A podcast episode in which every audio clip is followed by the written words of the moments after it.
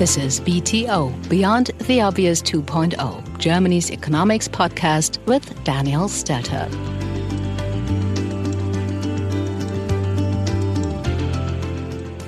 Hello and a warm welcome to my podcast. Every week I discuss economic issues. And from time to time I invite guests for a deep dive on a certain topic. If these discussions are done in English, we publish the whole interview in a special edition. Like today, where I had the pleasure to talk to Dr. Bjorn Lomborg, president of the Copenhagen Consensus Center and author of False Alarm, How Climate Change Panic Costs Us Trillions, Hurts the Poor and Fails to Fix the Planet. BTO, Beyond the Obvious 2.0.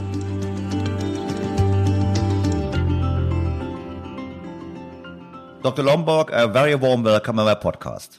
Hey, thank you very much. Daniel, I'm going to call you Daniel, and please just call me Bjorn. Okay, Bjorn, that's a pleasure. Bjorn, many people would have said to me, well, how could you invite Bjorn to your podcast because he's such a climate denier? And now I looked into your book, and you point out that on an NPV basis, the damage of climate change is around $140 trillion. So this is a big amount. So should we not do something against this, or did I catch something wrong in your book? I guess we're going to spend quite a bit of time talking about all of this. It's important to get a sense first of how the debate tends to say everyone who's not saying we should do everything and the kitchen sink to fix climate change, they're climate deniers. I'm not a climate denier. I use the UN Climate Panel as the foremost information on the science. I work with some of the world's top economists in climate. I use the only economist to get the Nobel Prize in climate economics, William Nordhaus, and the $140 trillion, as you estimate, is actually his estimate from his model, showing what's the cost if we simply let climate go its path and we do nothing. The net cost is $140 trillion. So no, I'm not a denier. No, this is a real issue. It is something that we should focus on. But, and that's the answer to your question, if you come out and say it'll cost $140 trillion, but your policy to fix part of this is going to cost $300 trillion, that's a bad idea. It's a little bit like cutting off your arm to cure a wrist ache. You don't actually achieve a net benefit. You achieve a huge disbenefit. And please don't try this at home, right? But the fundamental point here is, again, to say you need to balance the cost and the benefits. And climate is clearly a problem. It is clearly something we should fix. It's also important to say it's not by any means the end of the world, as it's often being contrasted, just to give you a sense of the $140 trillion compared to the total GDP over the next 500 years. It's about 3.5%. So yes, it will leave us worse off, but it's not going to bring us to the poorhouse. It's not going to be the end of the world in any reasonable way. And that's, of course, why we need to have the conversation of saying, look, there's a real cost here. Can we reduce that without actually making more people even worse off? That's an interesting conversation to have. That's unfortunately not the conversation that we're having, and I suspect that's at least partly the conversation that we'll exactly be having here. Bjorn, exactly. I want to dive into this deeper, clearly, but before we do so, because now already some people might be listening to this and say, well, but is it 140 trillion? Isn't it much worse? Because you read all the studies from the climate panel and all the analysts. So what is, just as an update, is it really the end of the world if we have a 4 degrees more, or how will the world look like? Is it, because that's basically the start point, because I have also the impression if you look at German TV discussions, sometimes, it's, if you don't do anything, end of the century, no one can anymore live in Germany or on the world. And you don't sound like this. Yes. Well, and if you read the UN Climate Panel, it doesn't sound like that at all. I mean, there's a lot of different things we need to delve into. But if we first take a look at the extreme weather, which is what many people sort of associate with global warming, extreme weather is, first of all, only some parts are getting more extreme. Some other parts, and some very important parts, are getting less extreme. So just to give you one example, we know And the UN climate panel tells us because temperatures rise, we get more heat waves. And that will probably also mean more heat deaths. That's absolutely true. But likewise, of course, as temperatures rise, you're going to see fewer cold waves and hence also likely fewer people dying from cold. That matters because if you look at the estimates, there's an overwhelming evidence that shows many more people die from cold than from heat. Now, this is obvious in Scandinavia or in Germany, but it's actually also true in sub-Saharan Africa. And remember, this is because we're actually a tropical species. So the reality here is most people, so globally it's about 4.5 million people die from cold, about 500,000 people die from heat. As temperatures go up, you're going to see more people die from heat, fewer people die from cold.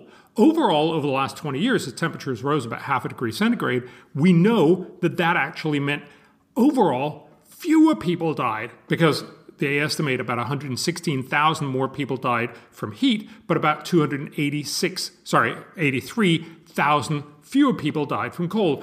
In net, 166,000 fewer people died. Again, this does not fit the standard narrative, but that's, of course, because you only hear about the extra heat waves. You don't hear about all the people who don't die from cold waves. Actually, you typically don't hear about cold waves. If we go through all of the different things, and again, there's no way we can do that in an hour podcast, but you can look at, for instance, hurricanes. Are hurricanes getting worse? Actually, we can't see that in the data right now, but we expect what we're likely to see, and this is also what the UN climate panel tells us, there's going to be fewer hurricanes, which is good, but they're going to be stronger, which is bad. Net, that will actually lead to a bigger problem because stronger is worse than fewer. And that's why we probably estimate that the damages will be higher by the end of the century than they are today. But, and this is crucial, because we also smarter, better, we're richer, we're more resilient, we expect that by the end of the century, damages will be much lower as a percent of GDP, but they will be slightly higher than they otherwise have been. That's not a catastrophe, that's a problem. If you look at one more thing, and then I'll shut up about all this, but if you look at one more thing, namely food production, which again is one of these things where people worry a lot. Aren't everybody or a lot of people going to starve because of global warming? No. Again, what will happen is that global warming will make all places that grow food right now slightly warmer, at least on average, and that means they all have to change a little bit how they do things, maybe even switch crops. And that will, all other things equal, make crops slightly less productive. But remember, over the last 100 years, crops have become incredibly more productive because we have put in much more fertilizer, pesticides, and we have much better varieties. We have basically put in a lot of knowledge. That makes them a lot better. Climate makes them slightly less better. And that means by the end of the century, we're likely to see people, actually, we don't have good models out to the end of the century, but by 2050, we estimate that there will be slightly less, much more food in 2050 than there otherwise would have been. Again, climate change makes progress go slightly slower. It still becomes much better, but slightly slower. That's why it's a problem. That's why it's something that we should reasonably be thinking about. But it does not mean, and this is crucial, it does not mean it's the end of the world. Just to give you a sense, right now about 800 million people starve in the world, or about 10%. We estimate that by mid-century, with reasonable assumptions about economic growth, we'll be down to, say, 300 million. Global warming will probably put that up to about 380%. So we will reduce, 380 million people. So we will reduce the number of poor people, starving people, less. But it'll still be reduced much more than what we've seen in the last 20 years, but not quite as much as what we would like. So when you hear these stories, this is the end of the world, you're wrong, you're being misled, you're very often being told one side of a story that is really only one side of the story, a little bit like when you see heat waves over and over and over again, or you see the next hurricane, but you don't hear the combined effort of this impact, which is actually that fewer and fewer people die, that damages are lower and lower. Just to give you one final number, and then I will shut up. If you look at the number of people that die from catastrophic impacts that are climate related. So that's floods, droughts, storms, wildfire, and extreme temperatures. We have good data for that, at least for about 100 years back. In the 1920s, on average, every year, about 500,000 people died from these catastrophes. Last year, and that includes the flash floods in Germany and Belgium, and the extreme temperatures and the heat dome in the U.S., and 1,000 people that died from floods in India that you haven't even heard of, and many others. Last year, 6,300 people died. So that's 99.3% less than what died every year in the 1920s. This has nothing to do with climate. It has everything to do with the fact that we're richer, we're more resilient, we know how to deal with many of these challenges. But it challenges the fundamental point that we think we're becoming more and more unsafe. No! Everything in our civilization makes us more and more safe. And climate, again, makes that trend towards more and more safe go slightly slower. But that's very convincing. But still, you know, coming back to the floods in Germany, we had these floods, and the estimate goes in the range that it cost about 20 billion to repair all of this. So it's a big amount. Yeah. And you could say, well, this alone costs 20 billion. How can it be that globally we only have 140 trillion in potential damage? So probably some people might challenge and say, probably Nordhaus is too optimistic. Well, yes. We don't. No one knows really, but might be a higher number. But well, let me just comment on this very quickly, because there's a tendency to believe. And of course, when you say it, everybody will say, oh, well, actually, I don't believe that. But I think there is a tendency to believe if there wasn't global warming, there would have been no floods in the world. There would have been no hurricanes. There would have been no droughts. There would have been no nothing. And of course, that's absolutely wrong. Remember, every year, there are a lot of damages. And that was true 100 years ago. That was true probably 1,000 years ago. There's very little people to interact with those damages, and hence we noticed and suffered much less from them, certainly in aggregate amount. But the reality is, when you look at the data of the costs, and we have good cost estimates from about 1990 globally, cost of damages have gone up. But that's because we're richer. Remember, when you have twice as many houses or you twice as much wealth, or the houses are twice as costly, which both of them are actually true, then obviously the damages from a similar storm or from a similar flood will be, well, either twice as high or even 4 times as high, right? So you have to adjust with something that actually takes into account your wealth. Typically, you do that with GDP. It turns out that those are very, very good substitutes for each other. That's what you academically do. That's also what the UN tells us. You have to adjust for GDP. If you look at that, what you have is the world in 1990 suffered from all weather-related damages a loss of about 0.36% of its GDP every year. Today, that number is down to about 0.2. It has been declining, and it has been declining in all regions, and for very well-known reasons, just simply because we're much more resilient. And so when people say, oh, here's one catastrophe, that's no good. You have to add up all of those catastrophes around the world and then ask yourself, is that number higher than it was before, or is it lower?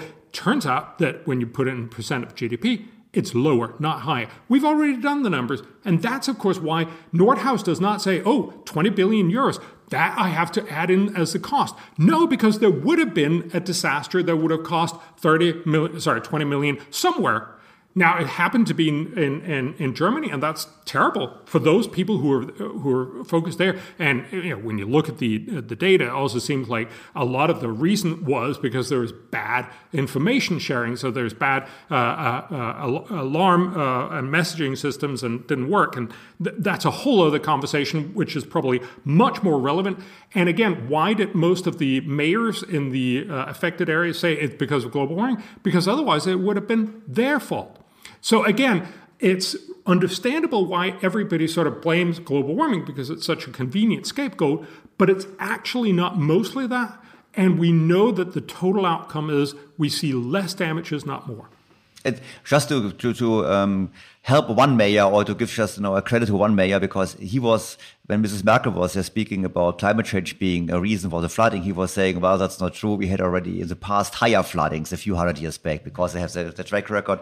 And obviously it was not a well-functioning warning system. And obviously houses were constructed in areas that haven't been before because they were a flooded risk. So I think, I got your point. The point is clearly we have to see what the delta is due to climate change, and therefore let's take this 140 trillion, which is a big number. So now we have a very ambitious German government. We have already for many years, we are over ambitious in Germany, you know this, and we have several ideas. So one idea of the new government is to speed up the change in our energy systems. We have the so-called Energiewende.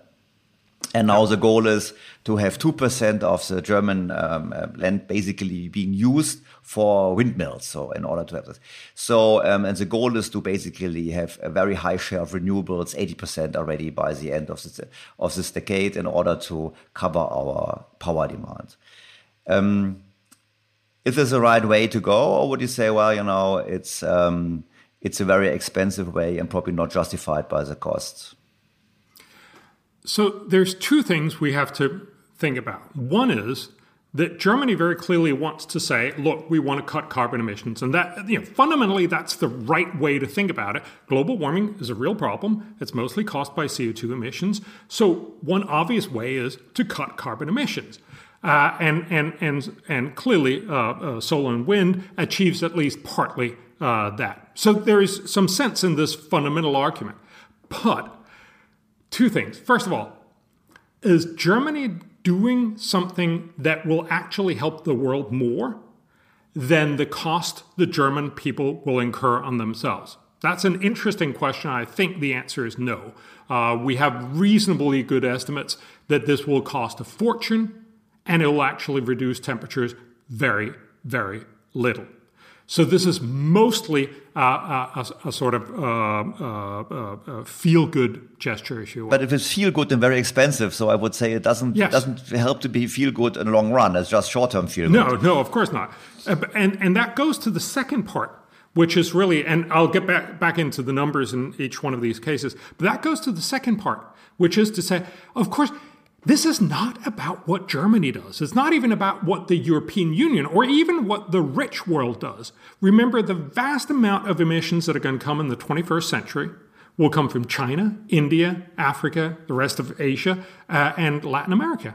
This is not about what we decide to do here. So in some sense, you could argue, and I've seen some of the Greens in Germany make that argument that, well, we want to showcase what a great example this could be from Germany so that everyone else can take care of it.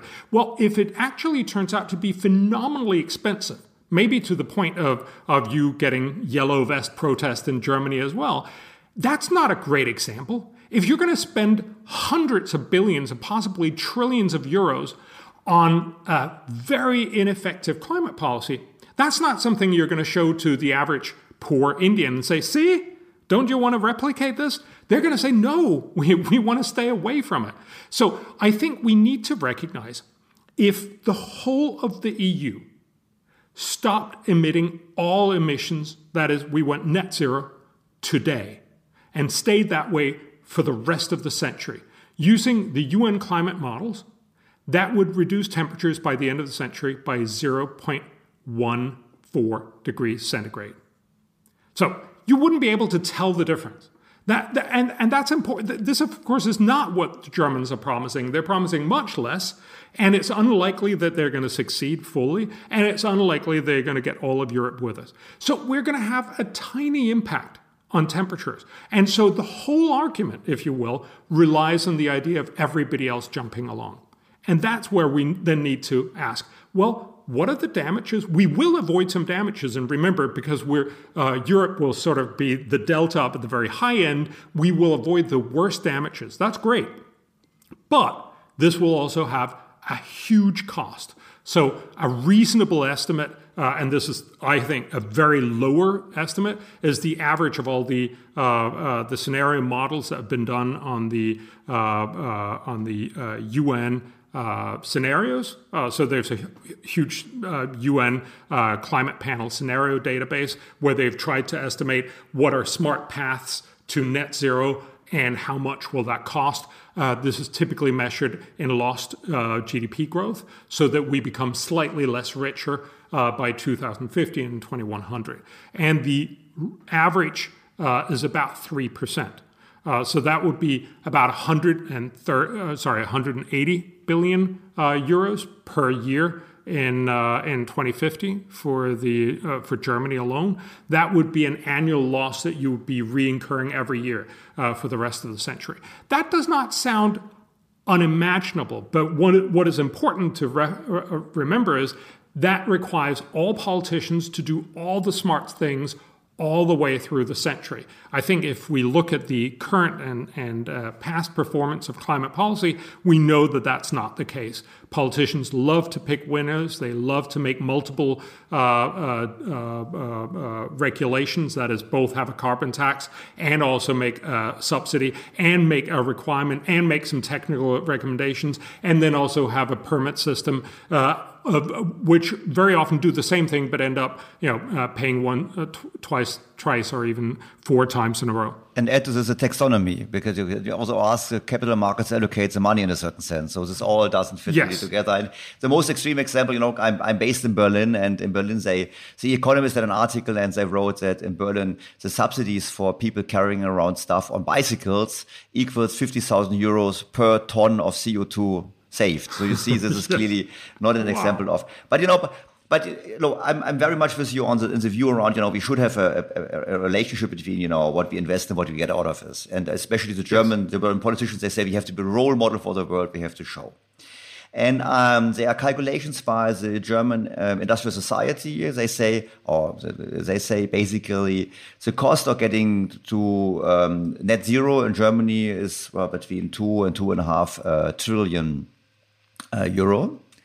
And over the 30-year period? Well, over the 30-year period in total.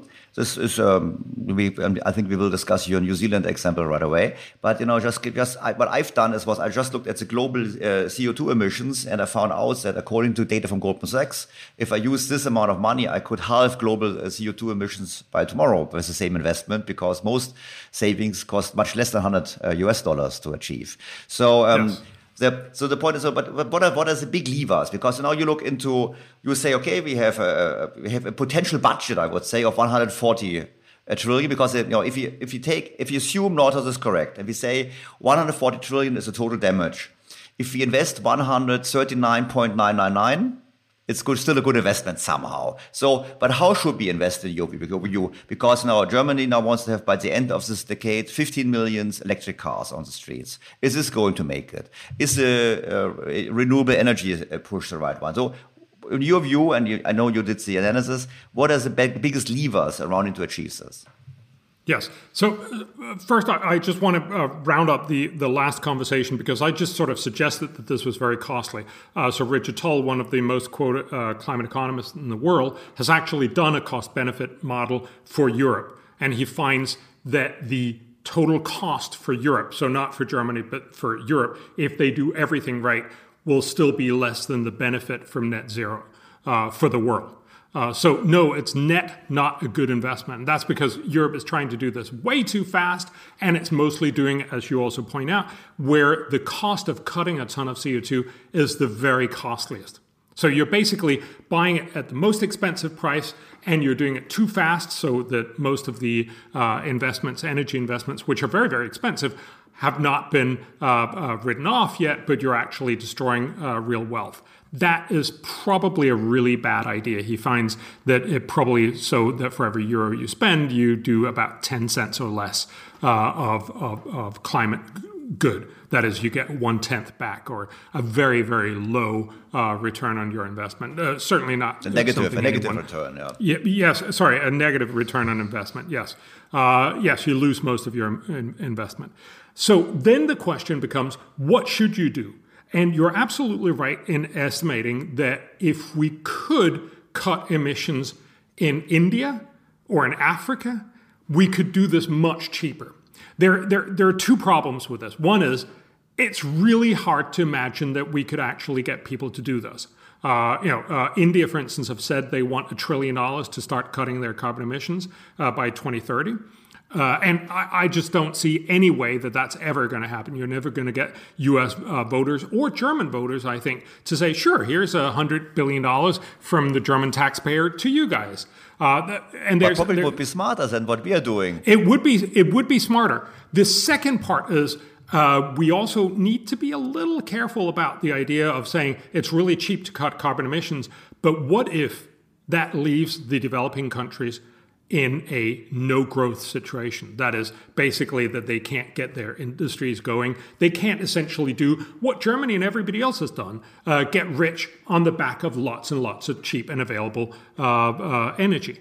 And that would be a tragedy not only for those countries, and that's one of the reasons why I think they probably wouldn't take the bet, or they probably would, but they wouldn't actually deliver on it. And the second part is, if you remain poor, you're likely to do a lot more climate and environmental damage in the long run. We know that poverty is the biggest polluter in the world, both very directly because you heat your home with dirty fuels like dung and cardboard or whatever you can get your hand on to cook and keep warm, but also because if you're poor, you will cut down rainforest to just grow some food for your hungry kids. Whereas if you're rich, you'll move to the city and you'll be well off and you'll buy grain on the world market that's produced efficiently at the place where they're best produced.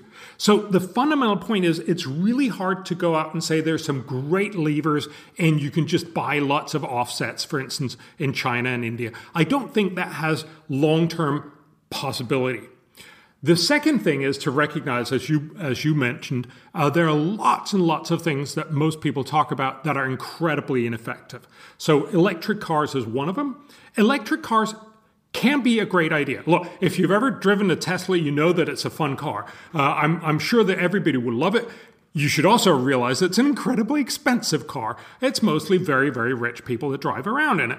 So most people will end up not with a Tesla, but with a little crappy small car. I don't know if you saw that news story from Germany a couple of days ago about this woman who had driven 650 kilometers, and it was freezing, and she had to turn off the heat in order to preserve her battery, and it took her 9 hours, something very, very long. And it was just all the way through an unpleasant trip.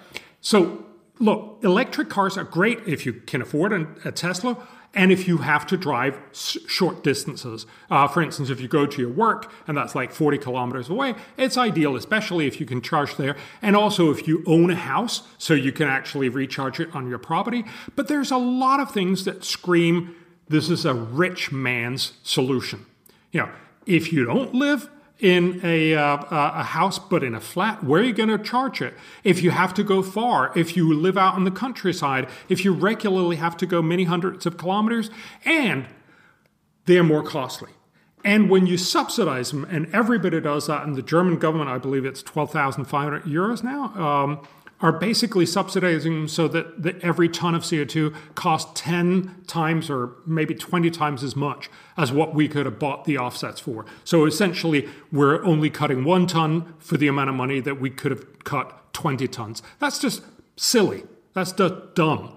And we do that a lot. So we tell people, you should eat less meat and all that stuff. And sure, I'm vegetarian. I think it's a good idea to eat less meat. But we should be honest about it. It reduces fairly little. So, the best study that we have from Sweden actually shows that if you go vegetarian, you will cut your emissions about 4%, not the 50% that people will often tell you, because that's 50% of your food emissions. But of course, food emissions are a fairly small part of your total emissions. And you also then end up having more money over because vegetarian food is on average cheaper than non-vegetarian food.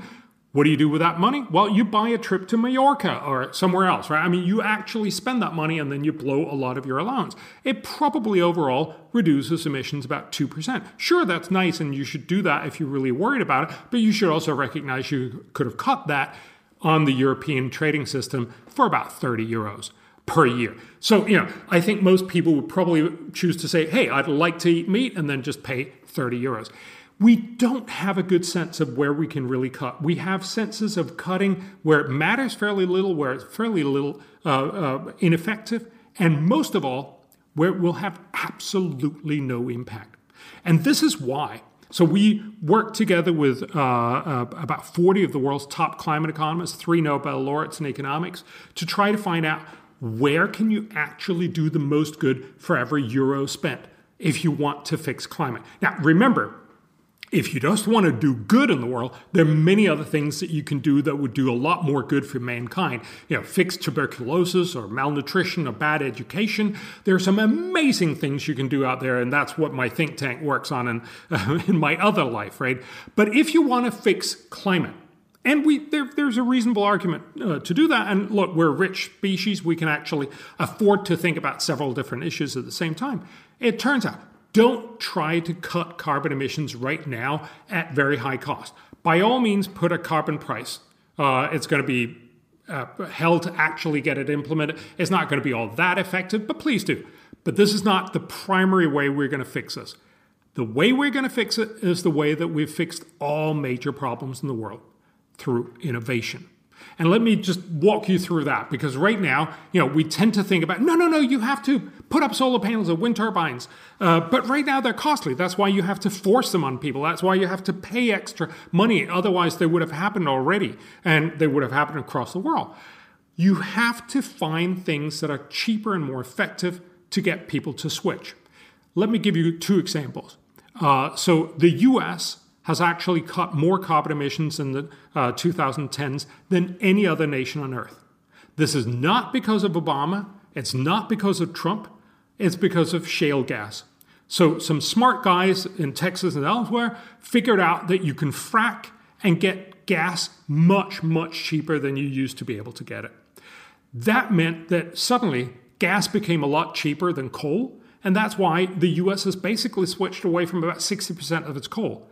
Not because they were worried about environment, but simply because gas was cheaper. Now, the beautiful thing is gas is about half the emissions of coal. So what the US has done is sort of inadvertently, by getting richer, they probably made about $150 billion per year in net benefits to the economy.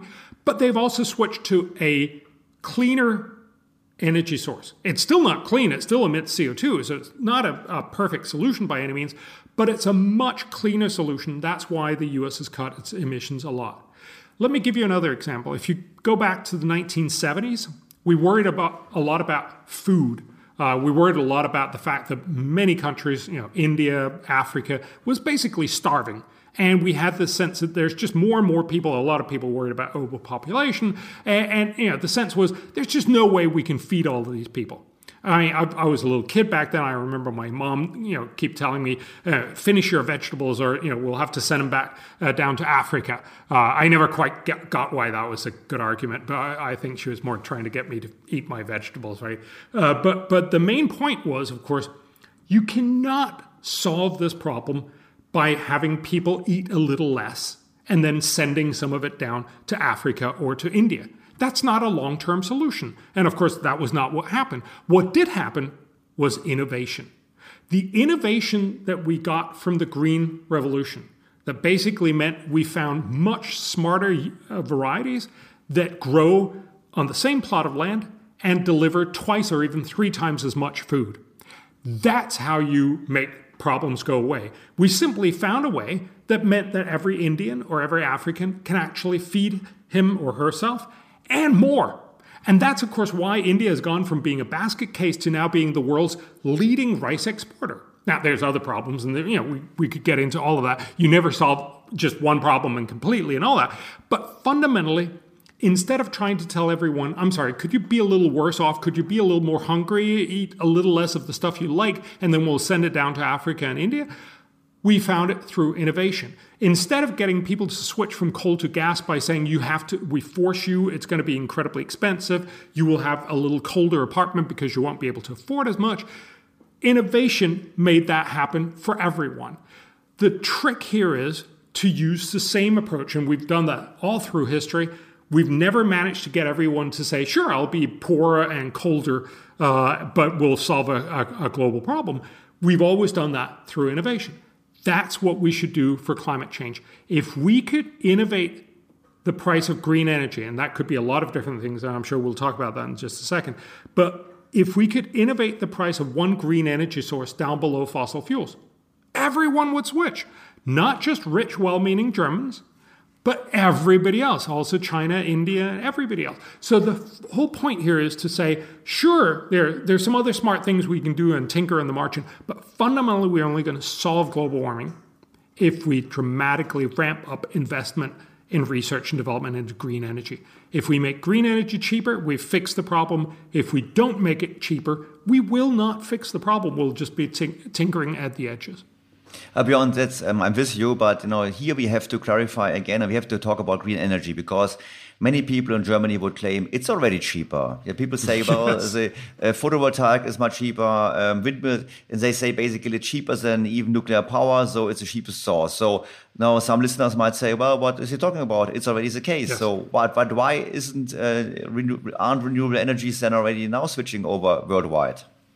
Yes, and that's, of course, the question you have to ask. Unless you have policy pressure, virtually nowhere wants to buy wind or solar or, indeed, nuclear. And the simple reason is, yeah, sure, solar is cheaper, especially in Dubai, but only when the sun is shining. When the sun is not shining, the cost of solar is virtually infinite. The thing you have to remember is if you want to have backup power. Most people want their power 24/7. If you want backup power, you basically have to buy two energy systems right now. You both have to buy the solar panel, and then you have to buy the fossil fuel power backup system, which is typically gas-powered systems, which are a little more expensive, but they're cheaper to build. Now, when you run the solar, you don't pay for the gas fuel. So that's right, you need to include that. But people like to compare the whole cost of the energy production with the marginal cost of the solar production when the sun is shining. And that's obviously a biased setup. That's a phenomenally biased setup. And the simple point you need to remind yourself of is, if it was true that solar and wind was cheaper, why aren't we done? Why aren't we just done? Why aren't everybody switching over? Why isn't China and India and everybody else just gobbling it up and buying all of it? And then people will say, but I keep reading about all these solar panels and wind turbines that put up in China. Sure, but that's because it's an incredibly large country. It used to get about 40% of its energy back in 1971, where we start data, of 40% of its energy from renewables. Since then, it's gone down to about 8% in 2012. And now it's inching upwards from 8% renewables up to 9.5%. So yes, China is going a little bit up. But remember, it gets about 90% of its energy from fossil fuels, just like every other country in the world. So apart from a few very, very hydro-based societies like Sweden, Norway, and Brazil, and a few others, there's a reason why it's so hard to get rid of fossil fuels. There's a reason why the Energiewende has mattered so little to emissions. That's because, sure, you can put in all the solar and wind you want, but you still have to keep all the fossil fuel ready to run when the wind is not blowing, the sun is not shining. And remember, this is not something that happens rarely. In Germany, every year, there's at least 5 days on end where the wind almost doesn't blow. Every 10 years, it's about 8 days. And remember, Germany, and people then love to say, oh, but batteries. Well, yeah, batteries don't really matter. Germany probably have batteries for about 3 minutes of its energy production right now. Europe has for about 1.5 minutes in total. By 2030, it'll probably be up to 10 minutes. But remember, we need about 10,000 minutes before we're even there where you can handle a 7-day or 8-day streak.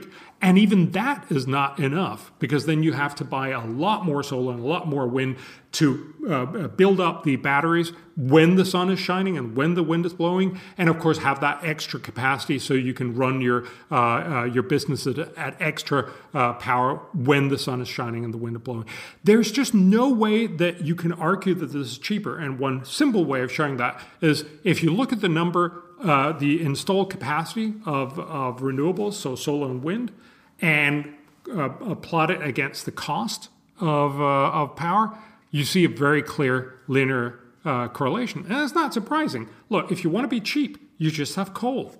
And this is not a question of saying good things can cost money. That's fine.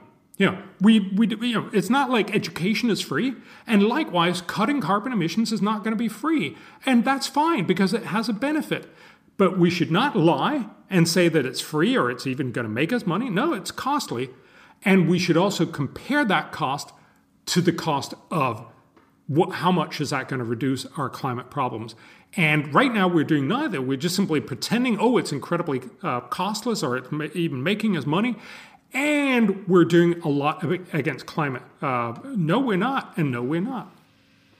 So, but now let's try the following. Let's put ourselves in the shoes of a politician. Let's assume we sit together with Olaf Scholz, the new chancellor. He won the election somehow. He has to deal with the Greens and the Liberals, and he has to run a government, and his main goal in life is to be re-elected. So now we have a huge pressure in the public, in the media, for doing more against climate change. Listening to you, I would learn, or he would learn, that, well, what we currently are doing is not really effective and clearly not efficient. On the other hand, going out and say, well, you know, we stop building windmills, we just focus on innovation. Most probably people will say, well, this is typical neoliberal thinking, innovation, who believes in innovation? Or a denier. Or innovation deniers, if it's this way. And then the point is, so what could be now a way out of the box where the European politicians have maneuvered themselves in? Because you have to show the public you're really taking the problem seriously. And that, again, you know, the two of us, we take the problem seriously. But how could we do this? You know, would you say, well, we have the 140 trillion and the European Union has a share of world GDP of, what did I say, 25%, and we take over some from someone else, because, you know, poorer countries can't afford it. So let's pick a number. Let's say we spend 500 trillion fighting the problem. This is our share of the 140, if you really go for this maximum. Sorry, 50 trillion, right? Not 500 trillion. Oh, yeah, 50 trillion. No, we have to cut this. No, we won't cut it because it's 50 trillion. So we say, okay, it's 50 trillion, which is still a big amount. So, how would we allocate? Would we just say, okay, we build some more windmills in order to do this show, so that people see we do something this and spend. Then how do we allocate it on R&D? Because it's nice to say R&D should do it and we should spend more money on it, but it's also a question of how to do it. It's easier said than done, in my view. Oh, absolutely. Look, so first of all, I have great respect for politicians. They are basically tasked with the impossible and making it somehow seem a little less impossible. So absolutely, I totally understand why a lot of politicians love climate. First of all, for a very long time, you could just talk about climate and say, we're going to do it out in the future. Now, of course, the future is here and you actually have to pay up. But it seems like a lot of people actually like to pay up if it makes them feel like they're doing something about it. I tend to think of myself as the guy who simply tries to say, look, I don't think our descendants, our kids and grandkids, are going to, laud us for having felt really good about ourselves. I think they're going to laud us for actually having fixed problems in this world. And so in that sense, I would like to move our political equilibrium, if you will, a tiny bit towards being smarter. In my think tank, we have the saying, we say, we're all about rationality and economic efficiency and stuff. And the sort of presumption from an economist is we should make it the optimal outcome. But that's never going to happen. So our sense is it's not about making it right. It's about making it slightly less wrong. So if we could move the world in a slightly less wrong direction, that'd be great. So absolutely, I think the realistic outcome is that we'll build lots of wind turbines, lots of solar panels, we'll waste most of the money, but a lot of people are going to feel very good. We're still going to do recycling and drive electric cars and subsidize them and all that stuff. None of this will matter very much. But then we will also spend a little bit of money on research and development, and that will fix the problem. And then, in 50 years, we're going to say, what the hell were they thinking in wasting all that other money? And there you are. I would like us to spend a little less on the wasteful things, a little more on the smart stuff. The thing I think is crucial to understand is In Paris in 2015, we made this grand deal, which of course actually doesn't mean very much. We just promised stuff that all the politicians' actual policies do not add up to at all. So, it's mostly a showcase of saying being incredibly hypocritical. But hey, we did this one thing. Everybody knows about that.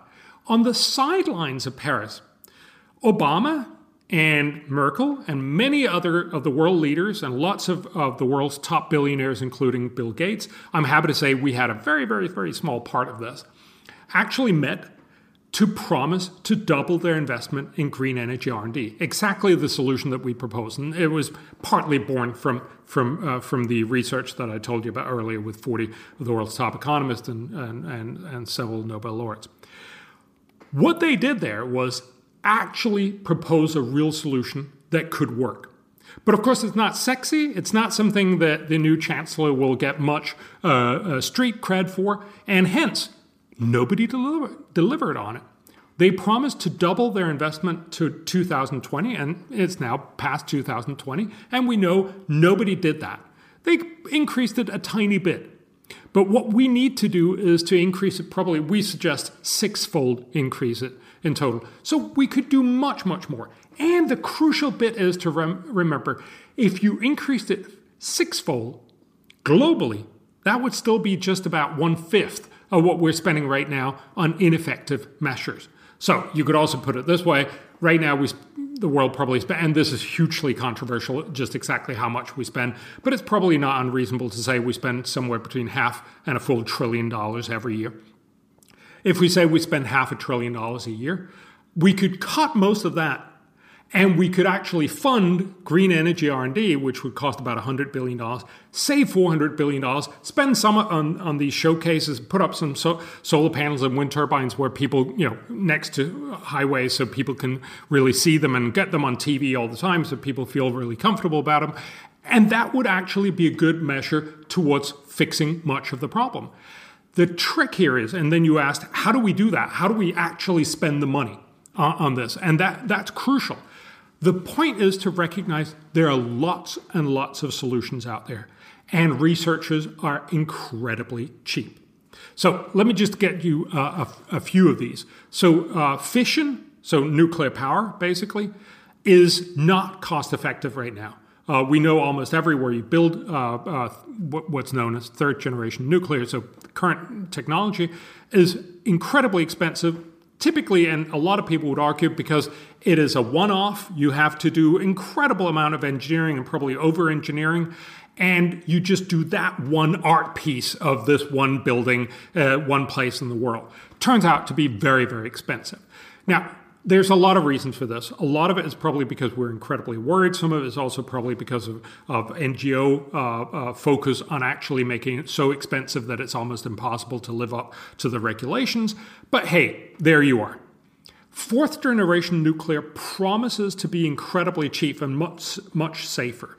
So that's basically modularized. You can build lots of them in one go, and they're incredibly safe. They're sort of fail-safe in a totally different way because they shut down rather than run out of for instance, water and then explode like we've seen some other examples of. If you can make this work, this could be one way that cheap green energy could be incredibly accessible. Now, Gates and many others say this will be incredibly cheap. But of course, that was what they said about the other three generations. What we should do is invest in the first generations of these, a few of them, see if we can get them up and running. And this is already partly happening, but we can push on, make it happen faster with more research money.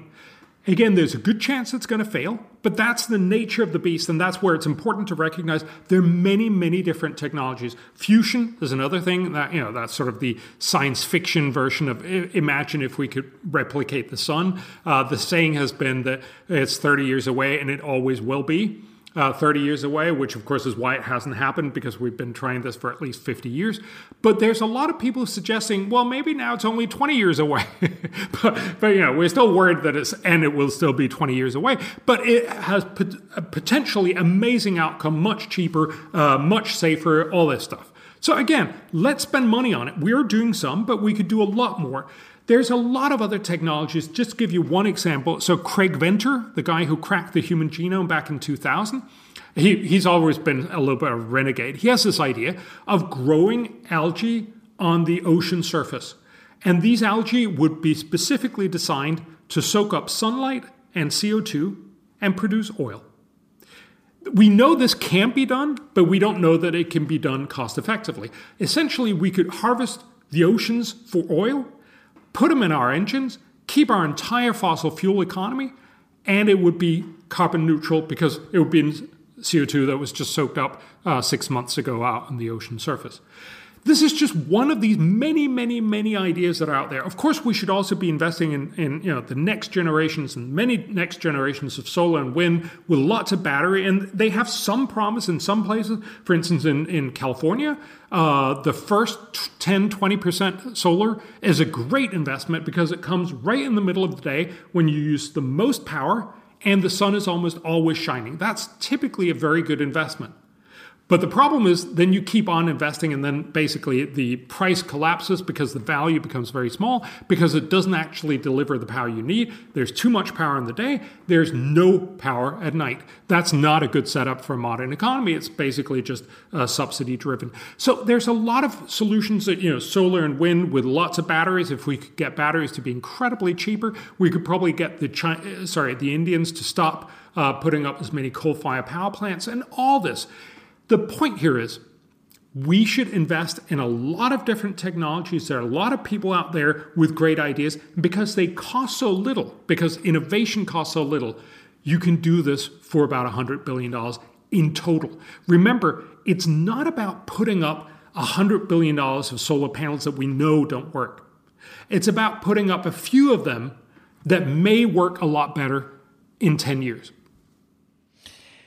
So this, of course, is a rational recommendation, but let's probably at the end of our discussion, let's be realistic. If I watch our German politicians and if I read what they are thinking when I hear them speak, they say, well, this is going to be a boost for the German economy. We generate new wealth by transforming to a green net zero economy, and this of course could be very costly. Okay, some people say, well, the costs are low. So for my former colleagues of BCG, they said, it's just 2% more for every consumer worldwide. I doubt this number. I would say it's a bit more.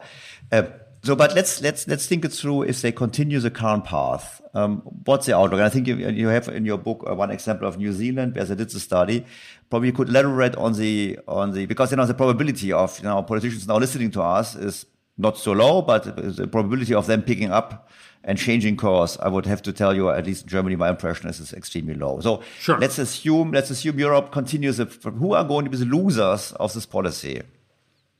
So if I can just rewind, I will answer that question in just a second. But I think a crucial bit of this conversation is this the end of the world or not? And that's why a large part of my book is actually about, is this the end of the world? And it's not. Because if it is the end of the world, if it is a meteor hurtling towards Earth, it should be the only thing we worry about. And a lot of people have this argument, look, climate change is going to eradicate everyone, so we better get moving, and it's the only thing that matters. And, AOC said it very well. You worry about money when the world is going to end? That makes perfect sense. Of course you shouldn't be doing that. You should just be pushing everything at this issue. I think that's why we first need to get people away from this is the end of the world. That's not what the UN climate panel tells us. It's not what the economic models tell us. When you look, for instance, at, as we started talking about, when you look at the number of people that die from extreme weather, when you look at the people who die from heat and cold, when you look at the damages to the global economy in percent of GDP, they're not going the way you think. They're actually dramatically declining. 99% fewer people die every year from climate over the last 100 years. The damages in percent of GDP has gone down, not up. We should first inform our politicians of that, because then we can get rid of this. It's the end of the world. Once it's a problem among many other problems, then we can start having a smarter conversation about this. And then I absolutely believe you're right that the current mode mood, if you will, of people. Oh my God, climate is the thing I really worry about. It's the one that decides my vote and all that stuff. Of course, makes people say, I just want, never mind the cost, just pay up. But that is going to change as people start realizing the cost. And I think this year is a good example when prices have gone through the roof. And yes, it is also because of other things, but it's certainly a reminder of what's going to happen when we pursue very, very strong climate policies. This is going to be phenomenally costly. So you asked about New Zealand. New Zealand, actually, it's an interesting case because a lot of politicians, including, as I understand, Germany, has basically decided we're going to go carbon neutral and we're not going to find out how much it costs. At least, you'd imagine if this is likely to be incredibly costly, you would like to find out. But maybe if you've decided you want this, maybe you don't want to find out. To their large credit, the centre-left government in New Zealand said, we want to go carbon neutral, but we actually want to find out how much it costs. So they asked their premier economic research institute, they're independent, asked them to find out how much will this cost. They came up with three different scenarios. The average cost is 16% of GDP by 2050. So, just to give, and I'm just doing this right now as we speak, right? We expect it to be $6 trillion. So that would be about €1,960 billion per year in Germany by 2050. That would probably be an amount that a lot of people would be somewhat uncomfortable with. Of course, it's recurring. It's not just one time, but it's recurring. It's every year. Now, remember, it is a lost GDP growth. So in some sense, you won't see it because you're not living in the alternate reality where you haven't wasted this money. But of course, you are in a sense if your countries around you, and especially, of course, if countries like China and India hasn't done it, and they're growing and they're much better off, maybe even better off than Germany, or certainly on path to overtake Germany, that would probably make a lot of Germans say, I'm not quite sure I like this anymore. There's a huge cost. And once this cost becomes personal, once you start realizing I'm actually paying for this, this means that there's a lot of other things that I can't afford that other nations can afford, and it helps almost nothing. I think some of that tide will change. But absolutely, you're right.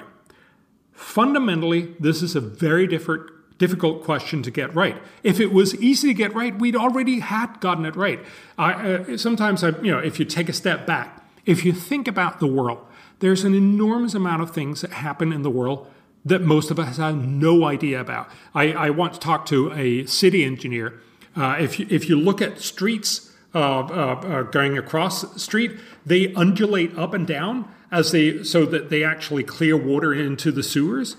I never thought of that. How amazing is that? Somebody else has figured this out so that when I walk, I don't actually get my feet wet most of the time because somebody has fixed, the infrastructure so the water gets away.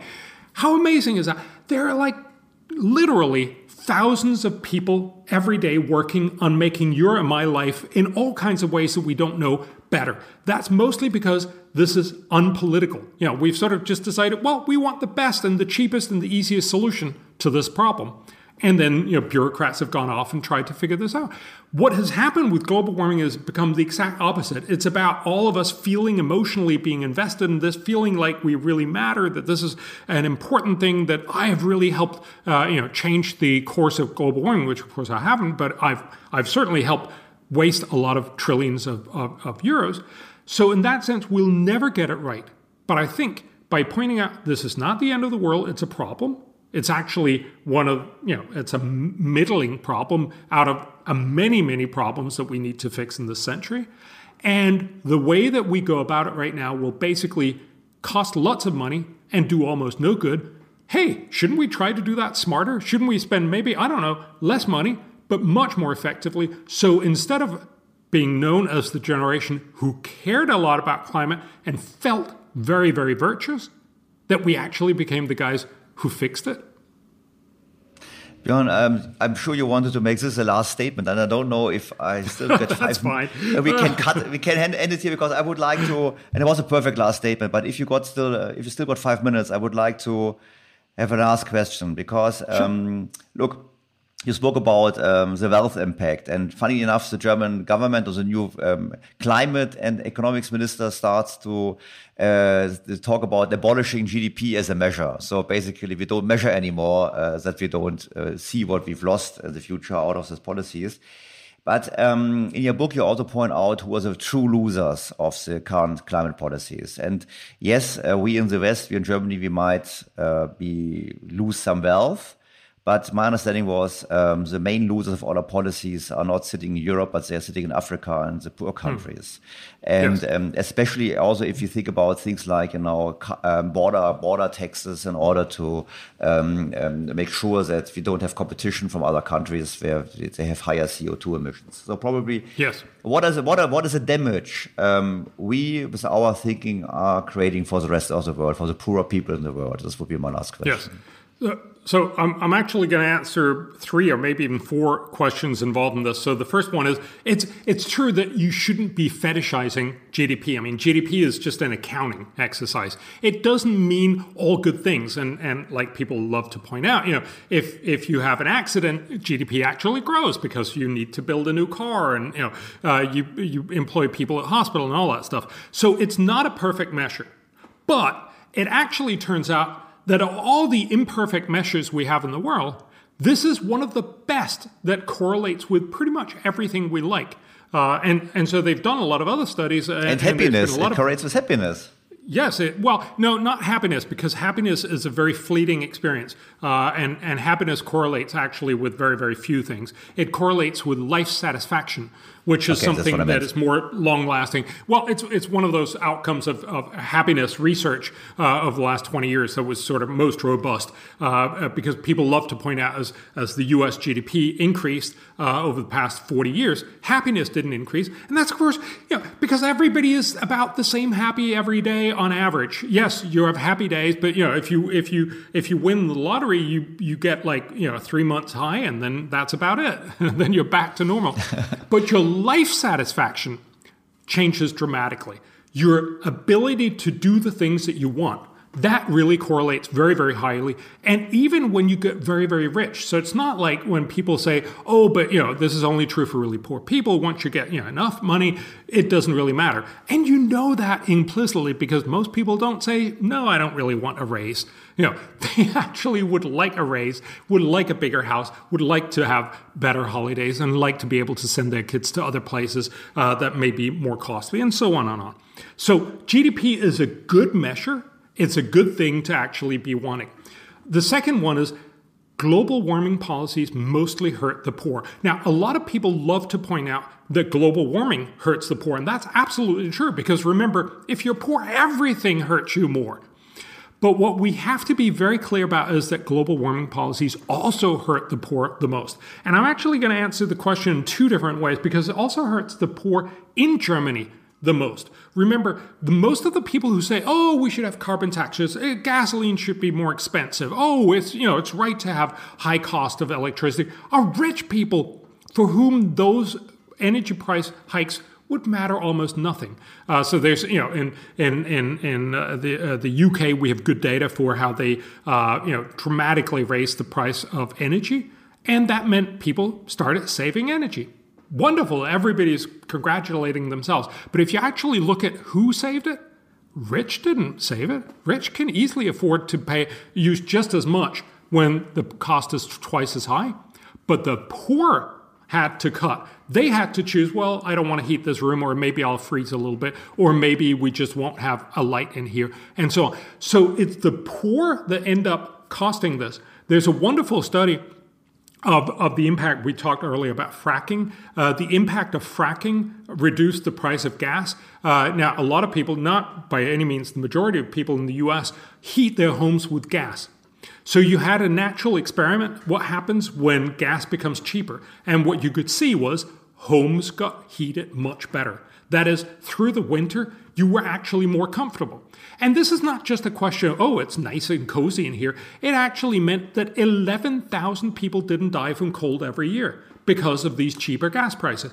Now, if you do this in reverse, that is, if you increase the price of heating, you eventually end up with 11,000 people dying every year. Those are not rich people. Those are poor people that die because rich people can easily afford the increase. So this harms the poor by raising the cost of energy, which is one of those basic things that you just have to spend on. So you have to decide, do I keep warm or do I eat? Heat or eat, as they say in English, right?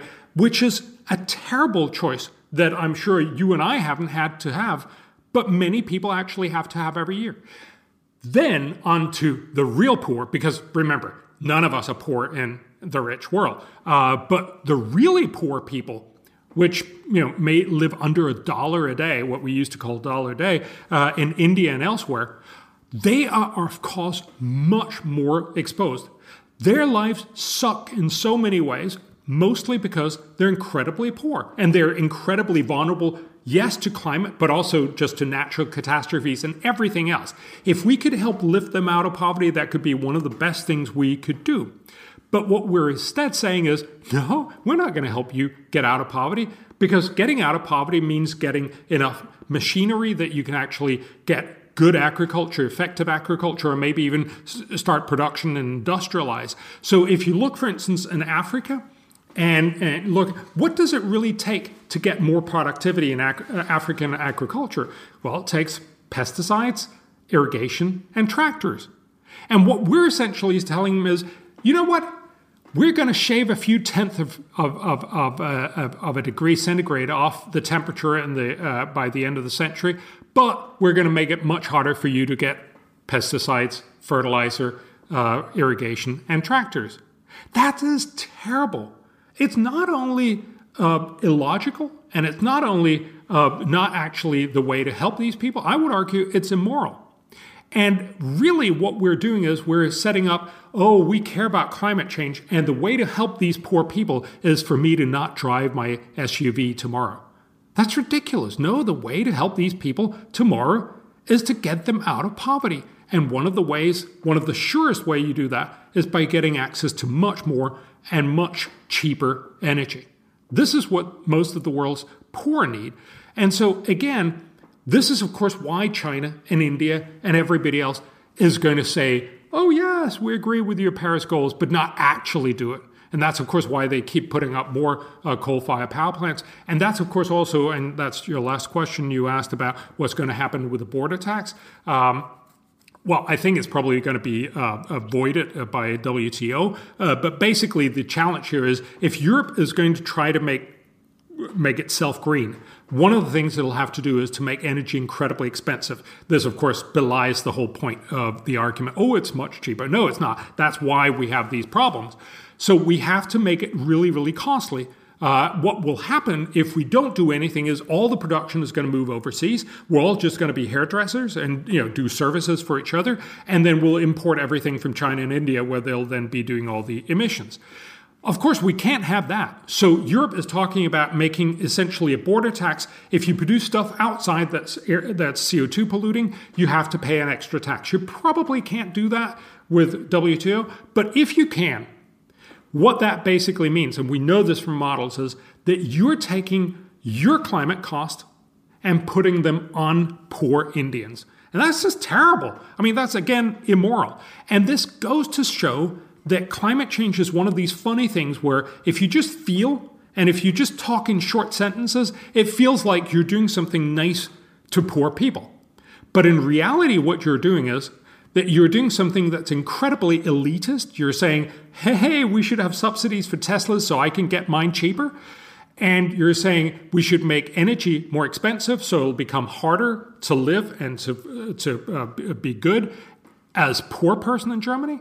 And we're certainly going to make it a lot harder to be poor in India and elsewhere. That's bad, bad, bad. That's a lose, lose, lose situation. Oh, and then we're going to make everyone worse off by not being as rich as we could have been in 2050. Again, it's crazy. I also recognize this is never going to convince the chancellor. But again, if we can move it a little bit towards this argument of saying, look, it's not the end of the world. It's a problem. The current solutions are not working. Here's a much smarter one. Invest in green energy R&D. I think we might be able to convince him to spend slightly less on dumb ideas and slightly more on green energy R&D. And hey, then this podcast will not have been for nothing. Bjorn, thank you very much. It was a great discussion. Hope to see you again on my show. We might continue this and have a deep dive on some of the other different aspects. But thank you very much. It was a great discussion. And thank you. Well, I hope he listens to it, and I hope a little bit of what you said in the end is going to happen. Let's send the link to him. I will do so. Thanks so much. Thank you.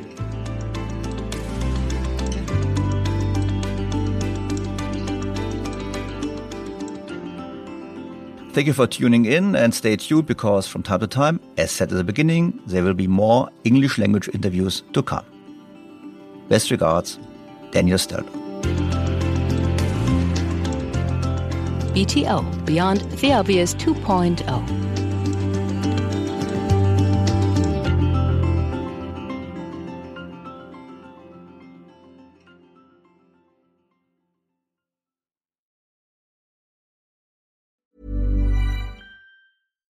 BTO Beyond the Obvious mit Daniel Stelter beginnt sofort.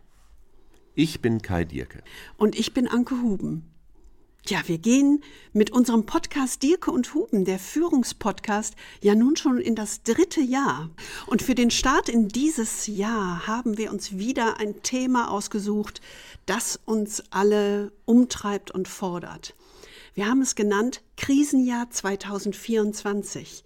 Eine Frage der Haltung. Ja, und wenn man auf 2023 zurückguckt, muss man ja sagen, es war wirklich ein sehr forderndes Jahr für alle. Und mal ehrlich, wenn wir jetzt auf 2024 gucken, das wird uns wohl eher mit noch mehr Unsicherheiten konfrontieren.